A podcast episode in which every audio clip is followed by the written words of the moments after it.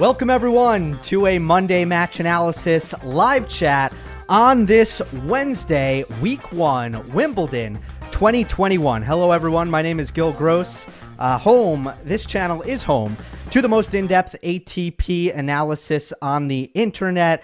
Uh, man, uh, I just finished watching Andy Murray and Oscar Otte. Of course, spoilers coming here. Get off if you don't want spoilers. What a match that was. What a match that was. It is still one of the ultimate treats in all of tennis to watch Andy Murray do battle on center court at Wimbledon. It doesn't matter what point in his career he is at, it remains a spectacle to watch Andy Murray, the warrior that he is, uh, go to battle on that court. And he pulls a five set victory over Oscar Otte after going down two sets to one. Murray comes all the way back. Here's what I'm what I'm going to do here. Um, I have a lot of topics to cover. There are a lot of things I want to talk about. Takeaways uh, from the first three days of Wimbledon with a focus on the things that happened today. I want to revisit the draw quarter by quarter. I'm going to hit on Djokovic. I'm going to hit on Isner. I'm going to hit on Alcaraz, Sabalenka, Fritz, Korda, Tiafoe. Uh, but of course, I do want to, and Kyrgios, if I didn't mention him, uh, he beats Ugo Humbert today as well. Uh, but I do want to start with Andy Murray. It's fresh in my mind. It was uh, a spectacle with uh, another night session at Wimbledon, which we've had every night. Luckily, the curfew uh, was not did not get in the way of this match's conclusion. Um, but yeah, let's start with Andy Murray and Oscar Otte. First of all, it's uh, it reminded me of a couple of matches that we've seen from Andy Murray post hip, post hip resurfacing. Marius Copil in Washington D.C. when you know Andy physically was in absolute shambles and comes through somehow late in the third set, and then at the U.S. Open this year against Nishioka, another five setter where it's not vintage Andy Murray. He's playing an opponent that he should be able to overcome, or in the past, he would have been able to overcome with a lot more ease. But it's his fighting spirit that kind of brings him through, and he has what he needs in the biggest moments. And then this match kind of goes into that category. It's the second round. Oscar Otte, who who is good, and I think will rise up in the rankings and and has a lot of game and does a lot of things. He was up two sets to love against Alexander Zverev at Roland Garros just a couple of weeks ago but still, obviously, Andy Murray in his prime does not want to go five sets. That's not really in the cards for this kind of matchup, but he does. And you could just see the way he battles and the, you know, his, his warrior spirit is, uh, has never changed. It doesn't matter how fast he's moving. It doesn't matter if he's returning like he used to or hitting his backhand like he used to. That will remain the same for Andy Murray. With that being said, I thought this was the highest quality match of the three matches I just mentioned. I thought his movement looked great. I really thought he was moving at a pretty high level. His first serve was really strong throughout the match, and I think that was a big time positive. He won um, 74% of his first serve points, served at 65%. I felt like he had that all match long, especially towards the end. His wide serve on the deuce side, it felt like it never missed. It was always there for him. So I thought really good movement, really good first serving. And ultimately, what changed after the third set and when they went in to close the roof and they took that 20 minute break, had a warm up. Um, Murray his baseline aggression just got way better. Against Oscar Otte, you know, he can do things to you. He can. So you have to be proactive. And I don't know if it was the conditions changing and getting quicker indoors, which does happen.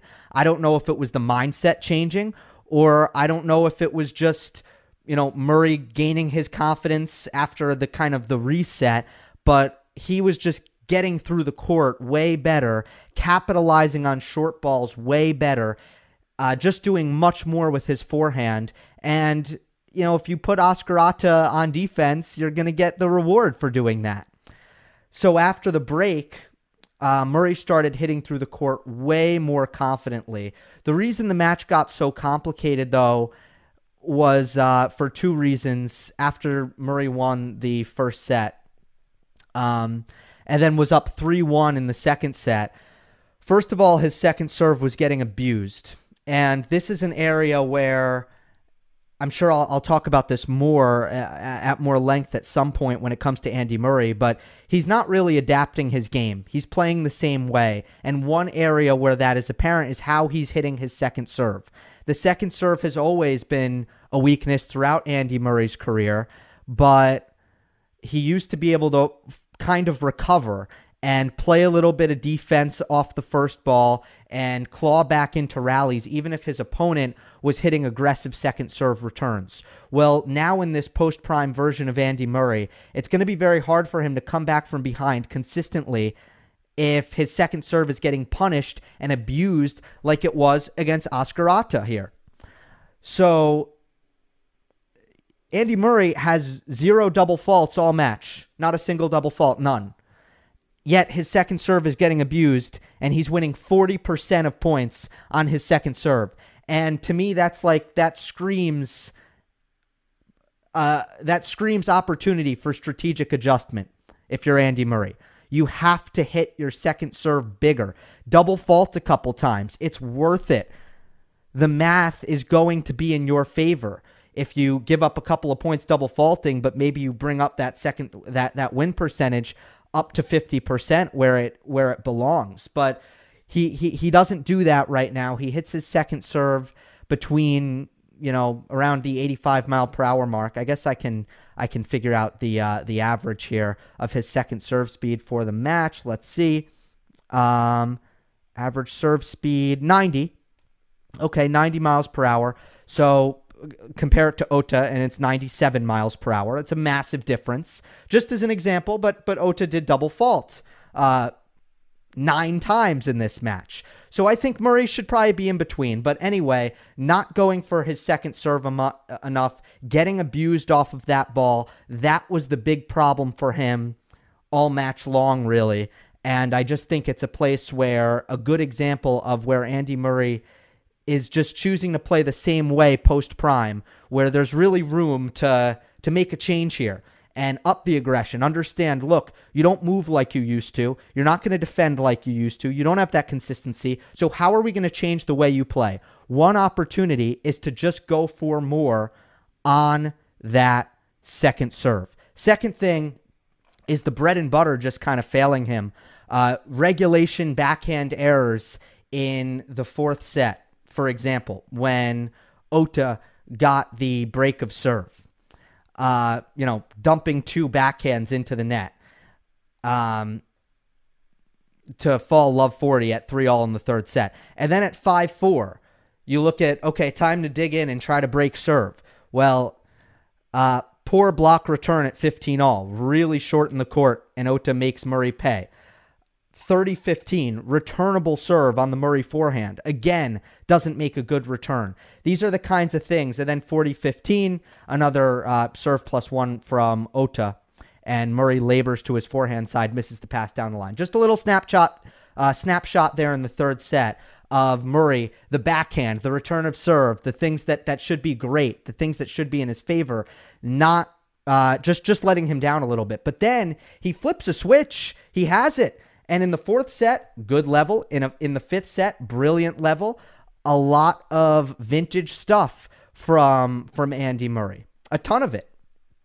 And I think we're just seeing so much of the same stuff from Murray and Federer, and I'm going to end on this before I move on. I'm seeing so much of the same stuff with these guys that it's a matter of consistency. It's a matter of maintaining that 100% level without the dips. And it is exactly what made both Murray and Federer one of the things that makes them so great, especially Murray, who I think was kind of known for that. Never going away, never giving gifts, easy mistakes, super low unforced error counts, getting returns in play uh, all the time. I mean, the the consistency right now isn't there Uh, and, you know, Shapovalov in the next round, it is going to be a very, very tough test for Andy. And I favor Shapo in that contest. I do think that there are some things that, that Andy can, uh, can make Shapo uncomfortable with. I don't think Shapovalov was handling the low backhand well at all in his uh, in his opening round match, and he had a bit of trouble in uh, in that first match. Did Dennis Shapovalov? He played Philipp Kohlschreiber. It went five sets. Thought Kohlschreiber uh, used his backhand slice down the line pretty well, and Murray's going to do that same thing. Uh, so Shapovalov needs to get comfortable at handling the low ball, handling the mid-court ball. That's the strategy that Andy Murray uh, used in his in his first round match against Nicholas Basilashvili. wasn't a good play. W- wasn't a play really in this match against Otte. But I expect Murray to kind of go back to that against Shapo. I, I do make Shapo the favorite. Let's see how he physical uh, how he physically recovers. He needs to return better. He needs to capitalize on the short balls like he did in the latter two sets um, against Otte here. But now it's two matches in a row. It's interesting. The roof closes, and that's when Murray actually changes the uh, changes the direction of the match and plays his best ch- tennis. Thank you for joining me, everyone. Again, this is the Monday Match Analysis live chat on this Wednesday. Um, a couple of topics we're going to hit here. Day one topics. I'm going to hit Isner. I'm going to hit Djokovic and Alcaraz and Sabalenka and Fritz and Korda and Tiafoe. Um, I will, I guess, address the the live chat a little bit. I'm not comparing comparing Murray's firepower to Fed's lack thereof. I'm comparing the ability to maintain level and not dip. I'm saying Murray. No, I didn't say that that at all. Um, for Eddie in the chat. It's not not the point I was making. You mis- misunderstanding me there. I'm saying that consistency wise, uh, one of the great features of these top players is that they do not experience the dips in level for extended periods of time. And now, two matches in a row, we see Federer rolling. We see Murray rolling against Basilashvili.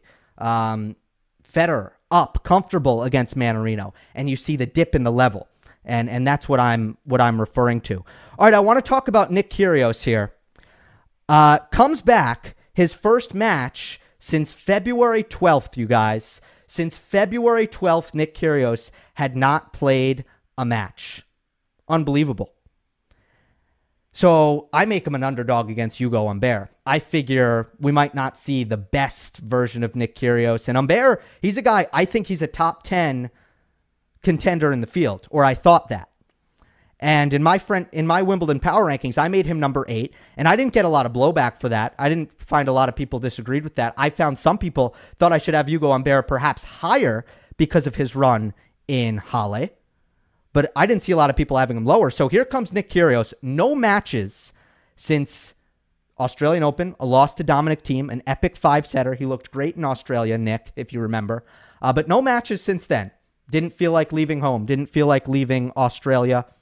Uh, and, you know, is calling himself at this point a part time tennis player. Well, pretty good for a part time tennis player uh, because he gets through Ugo was a match that was completed over two days. Uh, wins the first set 6 4, loses the second 4 6, wins the third, uh, or excuse me, loses the third 6 3. And then in the fourth set, absolutely blitzes Ugo, wins it 6 1, and then ultimately wins 9 7 in the fifth set.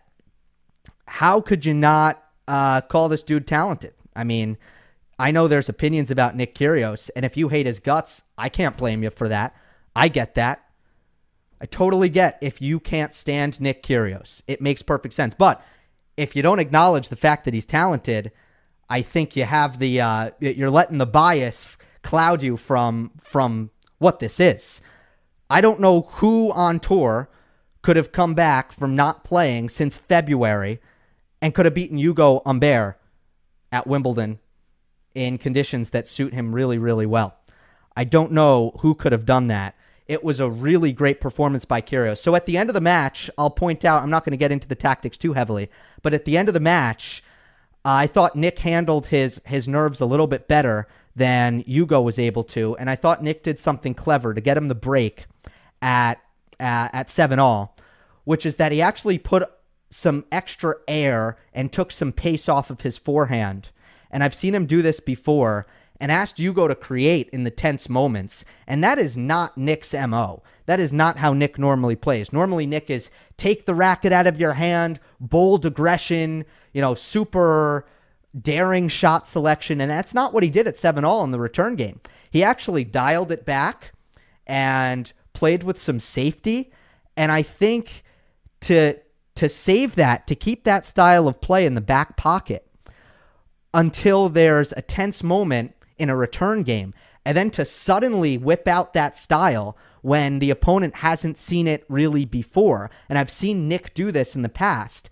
I think that's a really jarring tactic for Nick Kyrgios's opponents when suddenly he's asking you to do a, to do something. He's asking he's not giving you the pace anymore. And I think Humbert was really thrown off at that 7 all game and he was forced to generate his own offense off of, you know, very kind of responsible neutral trading. And I'm not saying Nick Kyrgios was pushing. I'm not saying he was dropping the ball short and saying, "Hey, Humbert, like here's a midcourt forehand. Let's see what you do with this." No, that's not what it is. It's it's not it's not putting the ball in the middle of the court, but but it's it's safe trading. Keeping the ball deep, putting some air under the ball, and taking some pace off. And Humbert makes some unforced errors at that seven at the the seven all game, but I thought it was a, a really great changeup by Nick. So overall, look, I'm impressed just by the result. I'm impressed by that changeup of tactics. Obviously, he has the serve, and uh, Kyrgios hit some some really clutch some really clutch balls as well. A backhand down the line uh, at, at 15:30 in a huge spot there that was was key. Uh, but ultimately, here's what's going to hold back Nick Kyrgios for the tournament, uh, and here's what always holds him back: is the durability. It's not the mental, it's not the focus, it's not the fact that he can't win five set matches. You guys, he's got a very great, he's got a great record in five set matches. It's just the durability. He tends to break down. That's why he's not going deep at majors. It's been a couple of years now since he's made a quarterfinal at a slam. I think it was since 2016. Nick Kyrgios hasn't made a quarterfinal. It's a long time. His results aren't great at the Grand Slams because generally, a couple matches in, he'll start to carry an injury. He will. You know, the things Nick Kyrgios does, and, and we can have a conversation a little bit about talent here. The things Nick Kyrgios does are things that 95% of the tour actually just can't do. Many of those things that Kyrgios does. The way he serves, 95% of the tour can't serve like Nick Kyrgios. His forehand, say 90th percentile, one of the better ones in the game. Uh, his hands, up there. His cat and mouse skills, the ability to kind of craft points and use kind of uh, jarring variety, I would say, up there. Just his timing, his ball striking, up there. Not a lot of the tour can do that. Here's the problem with Nick Kyrgios. There are things he doesn't do or he can't do. 95% of the tour can do these things. 95% of the tour has good enough durability to hit the second week of a Grand Slam without breaking down physically. These are things that most of the, you know, tons of players on the tour can handle this. Players who are outside the top 50 have good enough durability and good enough conditioning to go to the second week without their physicality or their durability becoming an issue. But Nick Kyrgios can't. And yeah, you know, part of it, I will give him a pass. He hasn't been playing now, but it's his own fault. That's not, you know, that's just not putting in what you want to put in if you want to build your body up. And Nick Kyrgios hasn't put that in. But he said after the match, he said, I was really feeling it after the first round match. That's what he said. He said he was really, uh, excuse me, the first day. He was really feeling it physically. So how's he going to hold up? And once he starts hurting, he gets a little bit ornery. He gets frustrated. He loses focus. So do I see Nick Kyrgios as a threat to go really, really deep in this tournament? It's the same answer I always give not really because of the durability. That's it. You know, it's just not up to par. Um, try to find you guys exactly who he's playing in the next round because I'm not Don't have it off the top of my head. Uh, Nick Kyrgios plays Gianluca Mager. Uh, Mager. Sorry, I used to think it was Mager. It's not. Um, Gianluca Mager. Um, you know that's a that's a good draw. Then it could be FAA winner of Mikael Ymer and FAA in the third round. So Kyrgios is in a good section, a section of opportunity. As um, you know, let's see if he gets to the Zverev match. Is is really the question. Can he get to the Zverev match? Alexander should be pretty happy because Ugo beat him in Halle. So uh, I'm, I'm sure he that's a welcome result, but who knows? You know, you, you never know uh, what's going to be good for these guys, what's going to be bad for these guys. You can't really draw cast like that. All right. How we looking, everyone? Good? Good. All right. Um, let's talk about Novak Djokovic real quick. Uh, Djokovic through Kevin Anderson, rematch of the 2018 final. Tell you what, Anderson looked Anderson looked decent in this match. Thought Anderson played about as well as you could expect in in his current state. You Kevin came in really struggling to win matches, and again, I think he played pretty close to what he can do. But still, a, a straight set victory by Novak Djokovic that bordered on perfection. It really did. And and Novak didn't need his A plus game in this match, but he he brought it. He brought it. And it was really incredibly clean off the ground. The the stats are absurd. So um, you know, definitely kind of worth hashing out it were the uh, the stats to this match. 146 points played in this match. And Novak Djokovic officially did not make a forehand unforced error. Now, I think the scores of the match towards the end there noticed that and gave him the benefit of the doubt on a couple of forehands, maybe two forehands, and one on match point that you could have scored an unforced error and they didn't. But still, uh, unbelievably clean. Through the first, you know, two and a half sets of the mat in the match, he really didn't make any routine regulation forehand errors. And then backhand, four. So six unforced errors total for the match, but two are double faults, which really shouldn't be counted as unforced errors, but here we are. So really, uh, four ground stroke unforced errors against Kevin Anderson in the entire match. It just doesn't get much better than that. It doesn't get much cleaner than that. Um, and it was just nearly a, a flawless performance uh, for Novak. Um,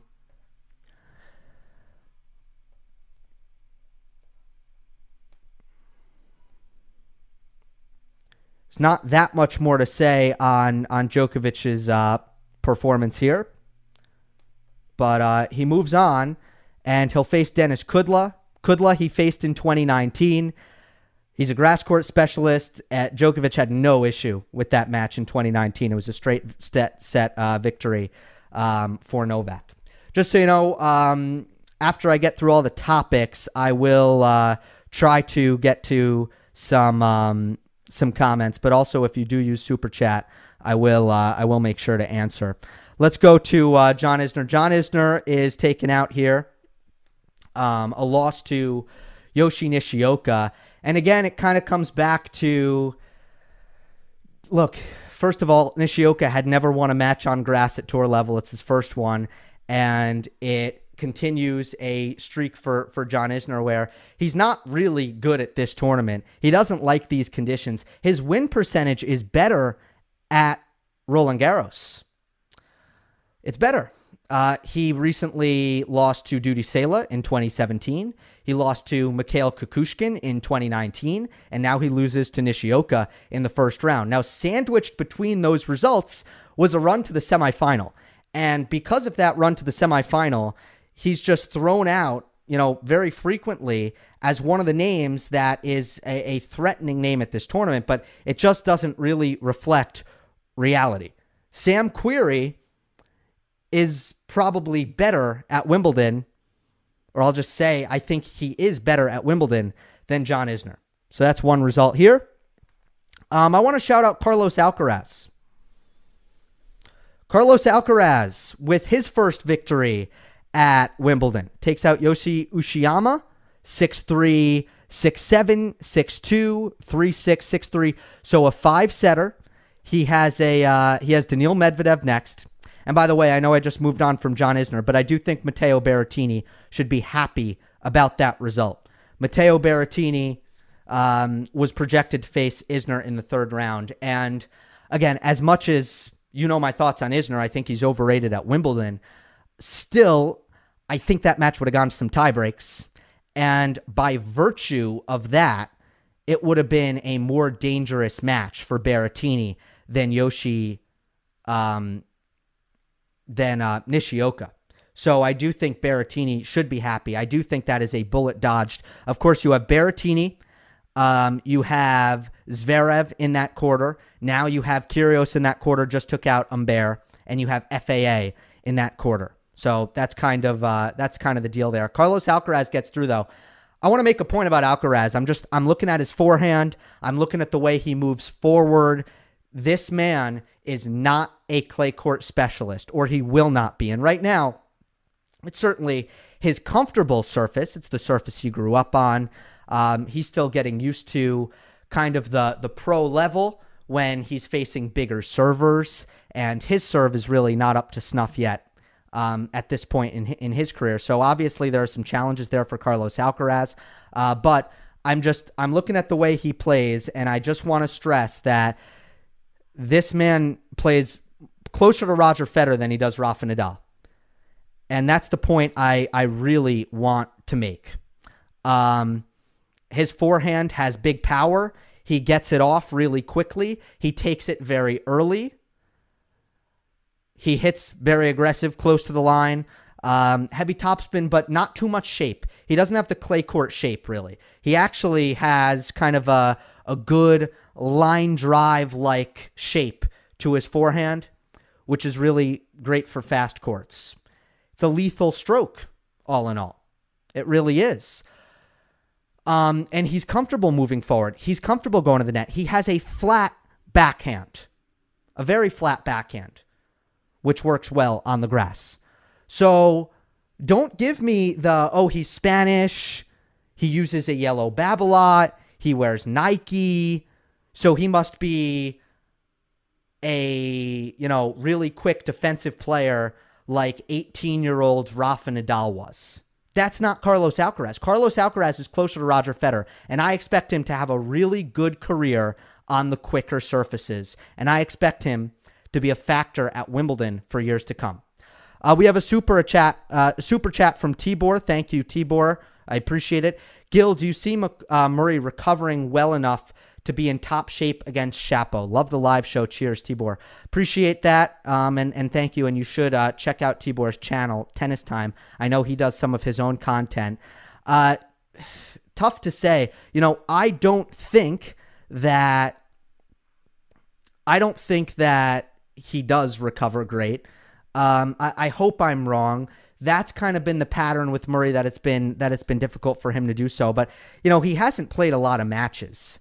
Uh, so I don't think, you know, throw aside the hip, throw aside the history. You know, I think anyone coming in with the lack of matches that Murray has, he, he played twice at Queen's Club, but it had been really long until then. So then, so I think he's played two matches um, since like maybe March. I think he's played two matches since March. So just that zero to 100, it's going to be pretty tough. And again, the way Murray is playing, things are very physical for him out there.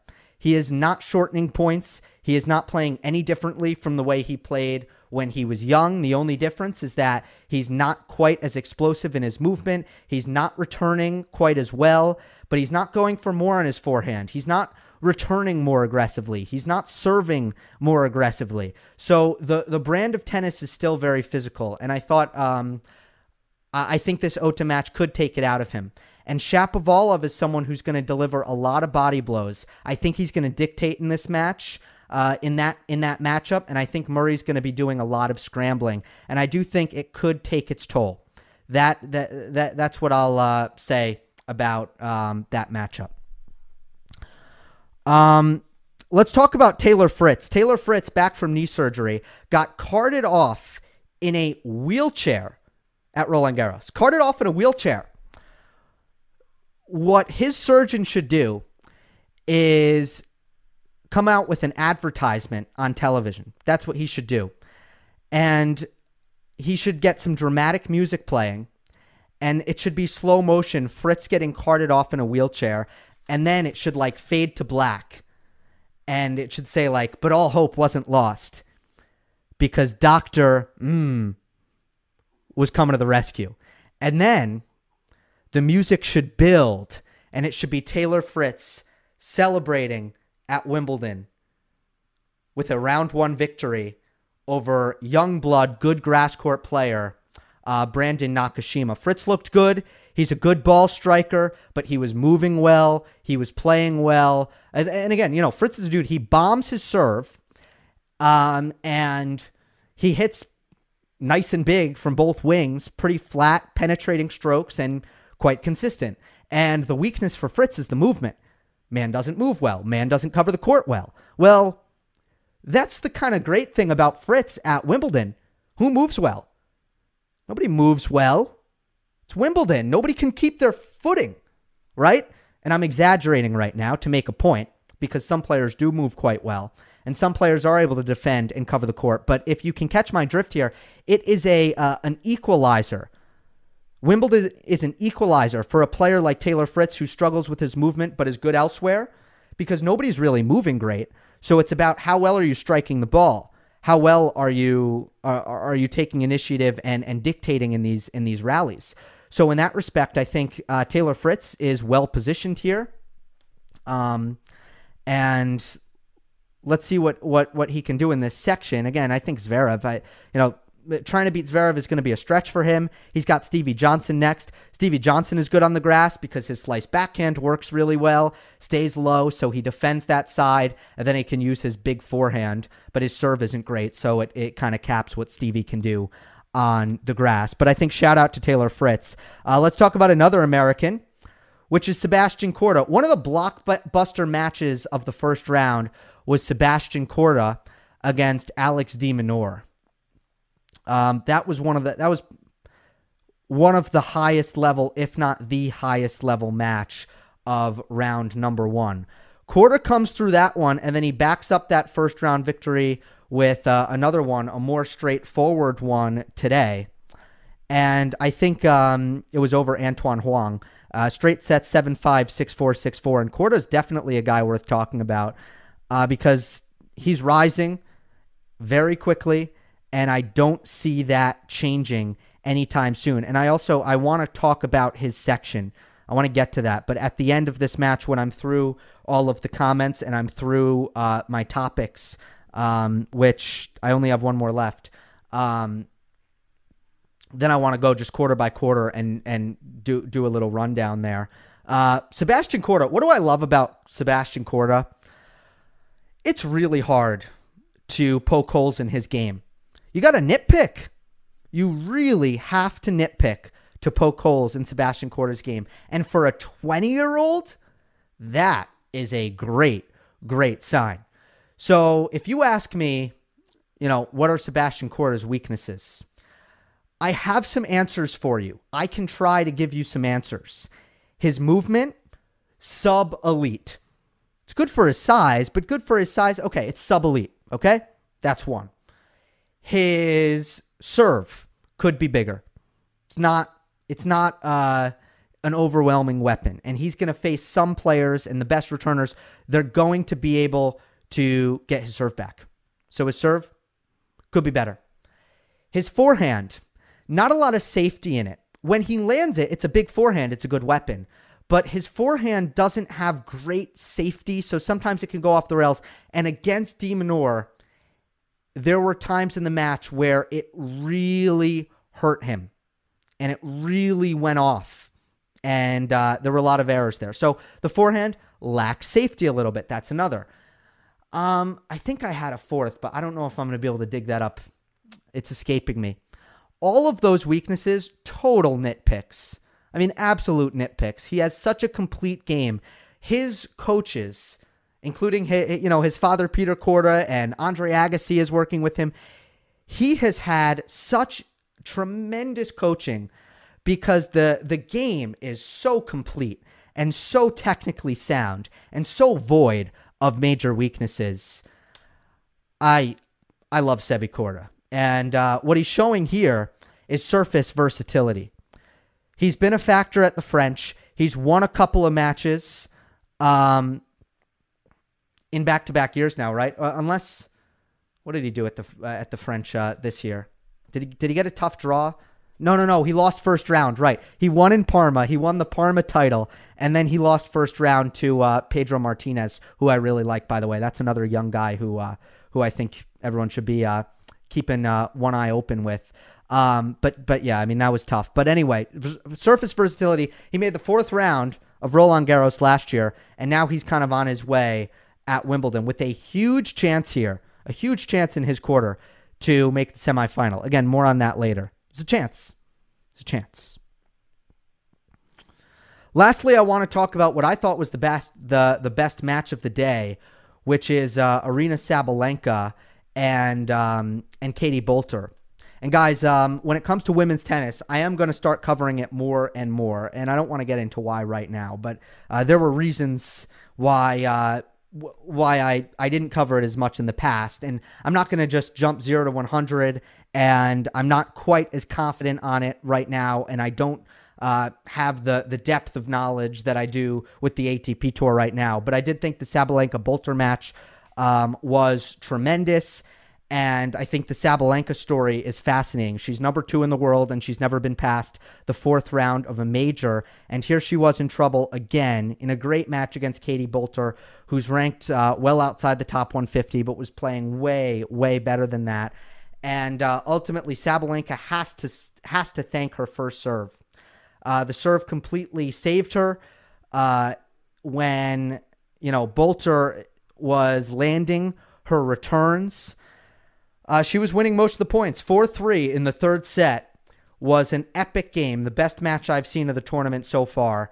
And most of the time when Boulter made the returns, she ended up winning the point. But Sabalenka got so many service winners. Um, saved break point with one on on ad out, converted game point with one on ad in, hit an ace on another break point, hit another service winner on breakpoint. I'm just going through me, you know, charting the match and and just seeing how many big points the serve bailed her out. But ultimately, you know, I do think that she is going to have trouble here for a long time unless she learns how to um, reel it in a little bit, reel it in in the in the big pressure moments. I just don't think uh, her game is conducive to playing when her nerves are are at at 100 because she's she's going for a ton. And when that confidence just kind of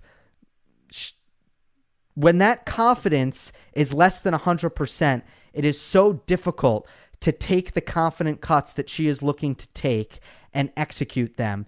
And i really think it's going to be difficult for her to to shake this this issue at the majors, uh, at least on a consistent basis, if she doesn't find a way to play a little bit more consistently off the ground. Now, I still think she needs to play aggressive. She needs to go after it. Uh, she needs to play her style, but it it's just gonna be it's just gonna be difficult to her because she she is missing too much. She is making um, in big moments. She's just too erratic and she could have it or she could not. And it seems like a 50 50 proposition. And, you know, the, the great players, what they're doing so well is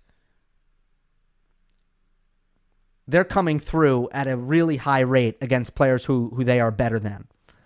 And, you know, again, the name of the game is consistency. Anyone, and Sabalenka can play better than anyone for a stretch of 15, 20, 30 minutes better than anyone. But what she needs to figure out is how can I go full matches? How can I go a full three sets without ever dipping below a top 20 level? That's what she needs to figure out how to do, or she's always going to have these problems because uh, she's putting herself in, in tight scenarios over and over again. All right. Um, what I want to do is I want to go through each quarter of the draw and quickly just revisit it. And then I'm going to wrap up here after I take your comments. So let's start with Djokovic's quarter. Uh, this is the top quarter, and Rublev is still alive after a uh, first round drop in the first set to Federico Delbonis. That's the most important thing that Rublev steadied the ship. Also beat uh, Leangelo Harris in the second round here, so Rublev into the third round. Uh, but as project as predicted, ADF lost to Kudla.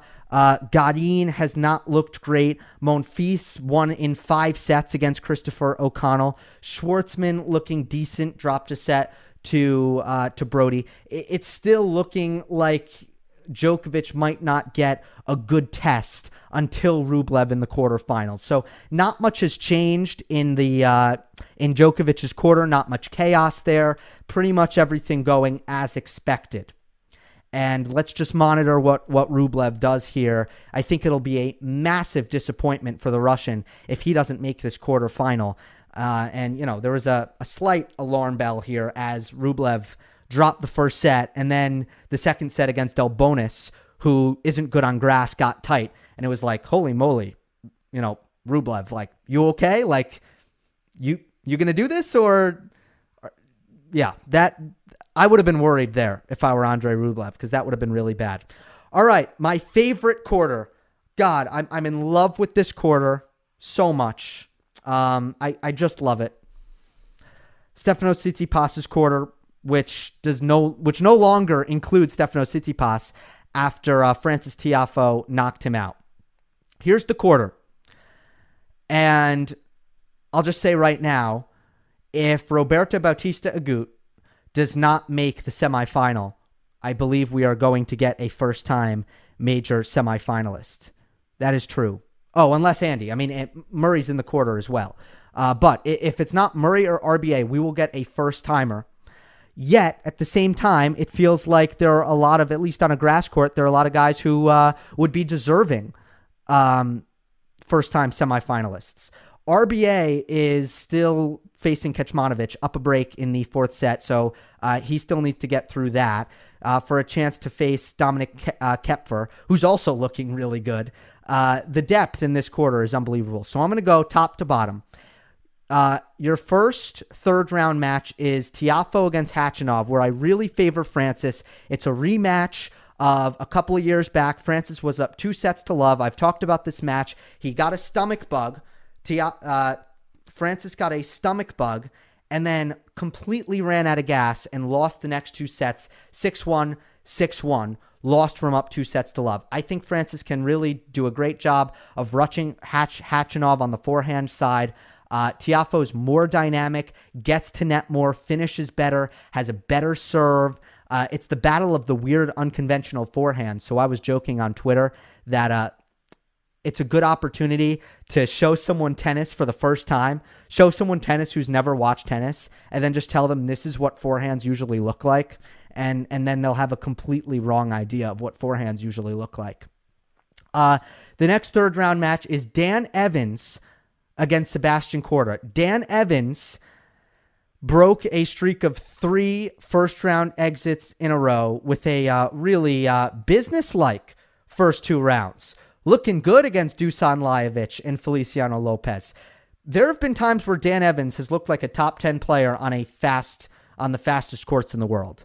When he is really firing, he's hitting his spots on his first serve, making a high percentage, getting to net, um, taking taking the ball early on his second serve return and hitting lethal forehands. Dan Evans can be a problem, but but Seb Korda, as I mentioned, had an awful draw in the first round, gets through Alex de Minaur, and is just looking so solid. Uh, that is a blockbuster. That is a huge third round match that I'm really looking forward to.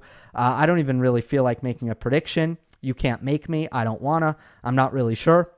Um, so I won't. Denis Shapovalov, after going five sets against Philipp Kohlschreiber in the first round, gets a much needed walkover against Pablo Andujar, who played an absolute um, marathon with Pierre uh, um, and then couldn't go against Shapovalov. Shapovalov gets the rest. Um, he will play the the winner of Murray. Uh, no, no, sorry. he will play Murray in uh, in the third round. And I've already talked about that match at the start of this uh, live stream, but it'll be interesting to see what Murray can do. I think Shapovalov's the better player at the moment. Um, and then lastly, it'll be Denis Koepfer versus uh, RBA or Miomir Kecmanovic, looking like RBA. Uh, but anyway, here's the here's the conclusion about this quarter: Tiafoe, Evans, Korda. I don't think Khachanov, but maybe Shapovalov. Tiafoe, Evans, Korda, Shapoval, uh, Shapovalov, RBA. One of them will likely make the semifinal, if you're asking me. And if it's not RBA, it's going to be a, a fresh face. It's going to be interesting. By the way, Tiafoe doing something very interesting on his forehand return. So fascinating. He's using like an Eastern grip and or close to a continental grip and not blocking it back, just hitting through with not really his forehand grip, uh, short take back, hitting through the ball, but uh, playing a grip as if he's going to block it. And that is such a good way to remedy his big long take back on the the forehand, which is a big problem on, on the return. No way he can hit a forehand return like that. So uh, it's been really fun to watch. And Tiafoe, his hands are so good, uh, so good at the net, um, so good taking the ball early off of, uh, especially his backhand.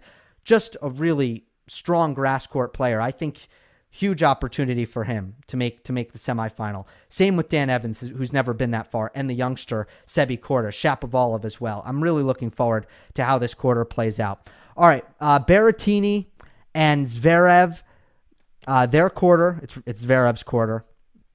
Um, I still think Zverev has a tremendous path, a really good path. Nothing notable for him. Uh, beat uh, Griekspoor quite easily and now he faces Tennys Sandgren, who shouldn't be a problem for him on grass. Fritz, Stevie Johnson. Uh, it's a good draw for him. The question is really about FAA and can he set up a clash with Zverev? And, you know, w- will we see that matchup, of course, um, is the question. Good for Joe Willy Tsonga, by the way. Um, oh, excuse me. Not good for Joe Willy Tsonga. Um, Ymer, Ymer beat him. Uh, Kei Nishikori still in, in this half, but it's looking, again, with the upset of Isner and the upset of Aslan Karatsev, who Jeremy Chardy defeated. Two back to back, massively disappointing results at majors for Aslan Karatsev. So, big winner, Berrettini here, who will not have to face Isner, will not have to face Karatsev. Um, and now we'll see about you uh, about Nick Kyrgios, and I don't know, like you know, maybe look, Ugo Humbert and Nick Kyrgios at their best level, pretty close as we've seen back to back five setters when these two have played. But Kyrgios won both, so maybe Kyrgios is better. But if Kyrgios is going to break down at some point in the next couple matches, well then yeah, it's another it's a good thing for the seeds that that um that Humbert or excuse me that Kyrgios won that match and not Humbert. It's a good that's good news for Zverev and, and, FAA and those guys. But yeah, the draw really opened up for Berrettini, didn't it? So that's what's going on in that quarter. And then lastly, in Medvedev's quarter, uh, it's been it's been chalky, right? All of the seeds are through except Sam Querrey beat PCB, which is an, an, upset that I called, and I think a lot of people called it. That you know that that was almost a predictable one. But other than that, there has been no chaos whatsoever. So uh, Cilic and Medvedev could set up a third round clash if uh, Cilic beats Bonzi and Medvedev beats Alcaraz. Uh, Hurkacz did defeat uh, Lorenzo Musetti quite easily, and now he faces Marcos Giron. Uh, Bublik beat Kukushkin. He faces Dimitrov. Uh, is through. Again, I think that's someone to watch. So um, um, he's in a mini section with uh, Querrey. So Sonego and Querrey. Uh, Federer and Cam Norrie. Federer plays Gasquet. Obviously, Roger needs to play better than he did against Mannarino, or uh, I don't know. He could still probably beat Gasquet with that level, but he, he certainly, I don't think he'd beat Cam Norrie. Norrie plays Alex Bolt. Norrie, a big favorite in that one. Um, although I saw the odds, he's not that big a favorite, strangely, but I would think he'd be a big favorite. And let's see if we get Norrie Federer. So that's the rundown, folks. Um, again, I'm Tsitsipas quarter is just just fascinating. It's going to be so fun. So many third round, so many great third round matches in that quarter. Um, so really looking forward to that. Karatsev did not win. To whoever's asking that, Karatsev lost. Uh, again, I mean that's that's pretty bad. He loses to Kohlschreiber at Roland Garros, so then he loses to Jeremy Chardy at uh, at Wimbledon. It's not great. It's not great. He uh, you know, maybe he'd do better against someone under the age of 35. I don't know. Is is that the problem? He's not good against the uh, the oldies. Maybe. Um, all right, folks. I am going to wrap up really soon. If you have questions, uh, throw them in there now. Throw them in there now, and I'll give you guys about a minute um, to to do that, and then we will wrap this up. I don't think I have any coffee in my mug. How far can Nishikori go? This one from uh, Zachary She- uh, Shahan. Uh, how far can Tiafoe go? I think Tiafoe can make the semifinal. I think he can. Felix, I think Zverev's a pretty bad matchup for Felix. Um, you know, Zverev is tremendous. If you have a serve and a forehand and you rely heavily on that serve and the forehand, we saw in Madrid when Zverev went through Berrettini, went through Nadal and went through uh, who else? Thiem, I believe Thiem in Madrid. We saw how Zverev's return and counter striking can neutralize a player who relies on dominating with the serve forehand combination, and that is FAA. So that, along with the return of serve, which is which is not it's aggressive but it's also not at the elite level for Felix. I think that Felix Zverev, I think that's a bad matchup for Felix, in my opinion. Um, so so we'll have to see. And then the first one, the first question was, yeah, I think Tiafoe can make the semi. It's you know he he's there, possibly. Attitude adjustment for Tiafoe, playing really well under Wayne Ferreira. Um, Nishikori, he's always capped by his serve. You know, he'll never. Let me just take a look at his draw real quick, um, so I can tell you exactly how far I. But but again, it, it really hurts at Wimbledon to uh, to not have that big serve. Where is he, Nishikori? The uh, the Control F function does not work on the draw. It's it's very frustrating. Sorry, guys. Pulling up the draw here. Nishikori.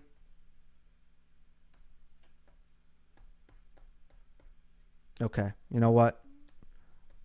I half give up. Oh, found him. All right. Jordan Thompson, good grass court player but doesn't have that overpowering quality to him, which is good for Nishikori. He's not going to get outserved in that one. So it can be a baseline duel, and it can be a match that takes on the kind of uh, aesthetic, or uh, yeah, I'd say the, the aesthetic of uh, a match on a hard court or a clay court.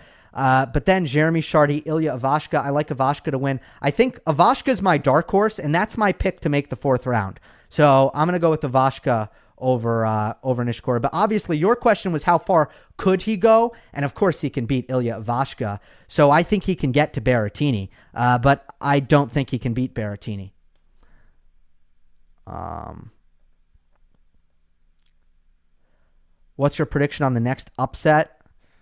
Sorry, man, that's kind of too. Uh, a little bit a little bit vague. I, I, I don't I, I don't know what to choose there. I'm sure I'm sure there's a lot of matches that I think could be upsets in in round three, um, and it would take me too long to go through the uh, the order of play. Um, how confident are you that that Federer Medvedev quarterfinal clash will happen? That one from Camille uh, or Camille. Thank you for that question. Federer's got to step it up. You know he needs to he needs to play a lot better than he did against Mannarino. He still needs to serve better. Uh, he still needs to hit his forehand better. He needs to be more level and more consistent. I thought he moved well enough, but I, you know, look, I'm going to still say it happens, but something needs to change. Like the the Federer will need to need to have a re, a level raise. Uh, obviously, the good thing is, he, is he's facing Gasquet, and Gasquet is normally not dangerous to, to the top guns. He Federer knows his game very very well. Uh, I do think the backhand slice will be effective, and the drop shots will be effective. Um, and it's not someone who can really attack Federer's return deficiencies uh, right now. So it's on Federer's racket, and then he faces Cam Norrie. That's the match where he's going to need to be better. He's going to need to level raise. But again, it's uh, that that match is also on Roger Federer's uh, racket, and that's why I picked him to go to the semifinal when I saw the draw because I do think that there uh, that that his draw is so positive. Uh, how far is Jannik Sinner away from a decent run in Wimbledon? Also, can you see him winning a slam? His serve needs to be better. Simple as that. It's got to be better. No one can be a threat at Wimbledon without a serve that is going to do damage. Plain and simple. I think Murray can take out Shapo. Shapo is pretty inconsistent at times. He can. He can. It's definitely not like it's definitely not a no-brainer for Shapo. Uh, can Nick do some major damage? I think he can do some damage until he breaks down, and I, I give him, you know, I don't know if it'll be. It, it, could be next match. It could be the match after. It could be the match after that. But, you know, I think by let's say, uh, you know, either either by the fourth round or let's say he makes a quarterfinal. I think by the time, let's say hypothetically, Nick Kyrgios makes the quarterfinal, just as a hypothetical. By the time he makes the quarterfinal, he's the walking dead. He's the walking dead. He's banged up. He's hurting. He is uh, not in good enough physical condition to play that quarterfinal match to the best of his ability. Who could give Novak more problems, Rublev or Medvedev? I think Medvedev at his best gives Novak more problems than anyone else in the draw. Um, Hurkacz is a dark horse. Good call. I don't mind that. Obviously, came comes in with horrible form, but if he can gain some confidence and turn that around, I don't mind that call. Um, but yeah, I mean, Musetti isn't ready on grass at all. Uh, what do you think about Hubie? I remember you picked him as a dark horse before. Game should be good for grass. Again, after winning Miami, I think he want he lost eight straight matches. So um, you know, he needs to be more consistent. He needs to move forward more. Uh, his aggression is not always there. His forehand needs to be better.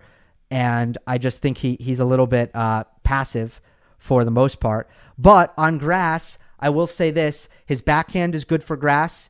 Very flat shot, can rip through the court, good at changing direction, stays very low, of course, which plays into the fact that it's flat.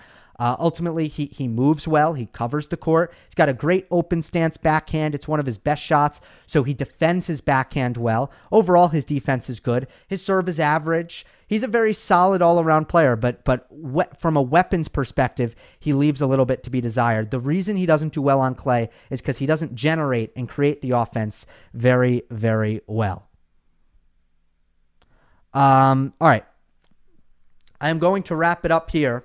I hope you guys enjoyed this. Uh, it will be up on all podcast platforms. Make sure if you're not following me on Twitter, follow me on Twitter. The handle is at Gil underscore gross. And also, if you're a podcast listener, uh, follow me on Spotify.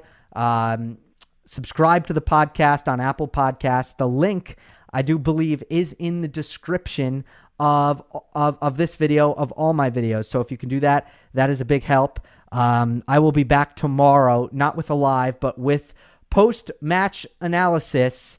And um, for Monday, I'll do an interview. Exciting stuff. Exciting stuff around the corner. Again, thank you so much for joining me. Everyone who did so live, I really appreciate it. Hope you enjoyed. Don't forget to subscribe, and I will see you next time.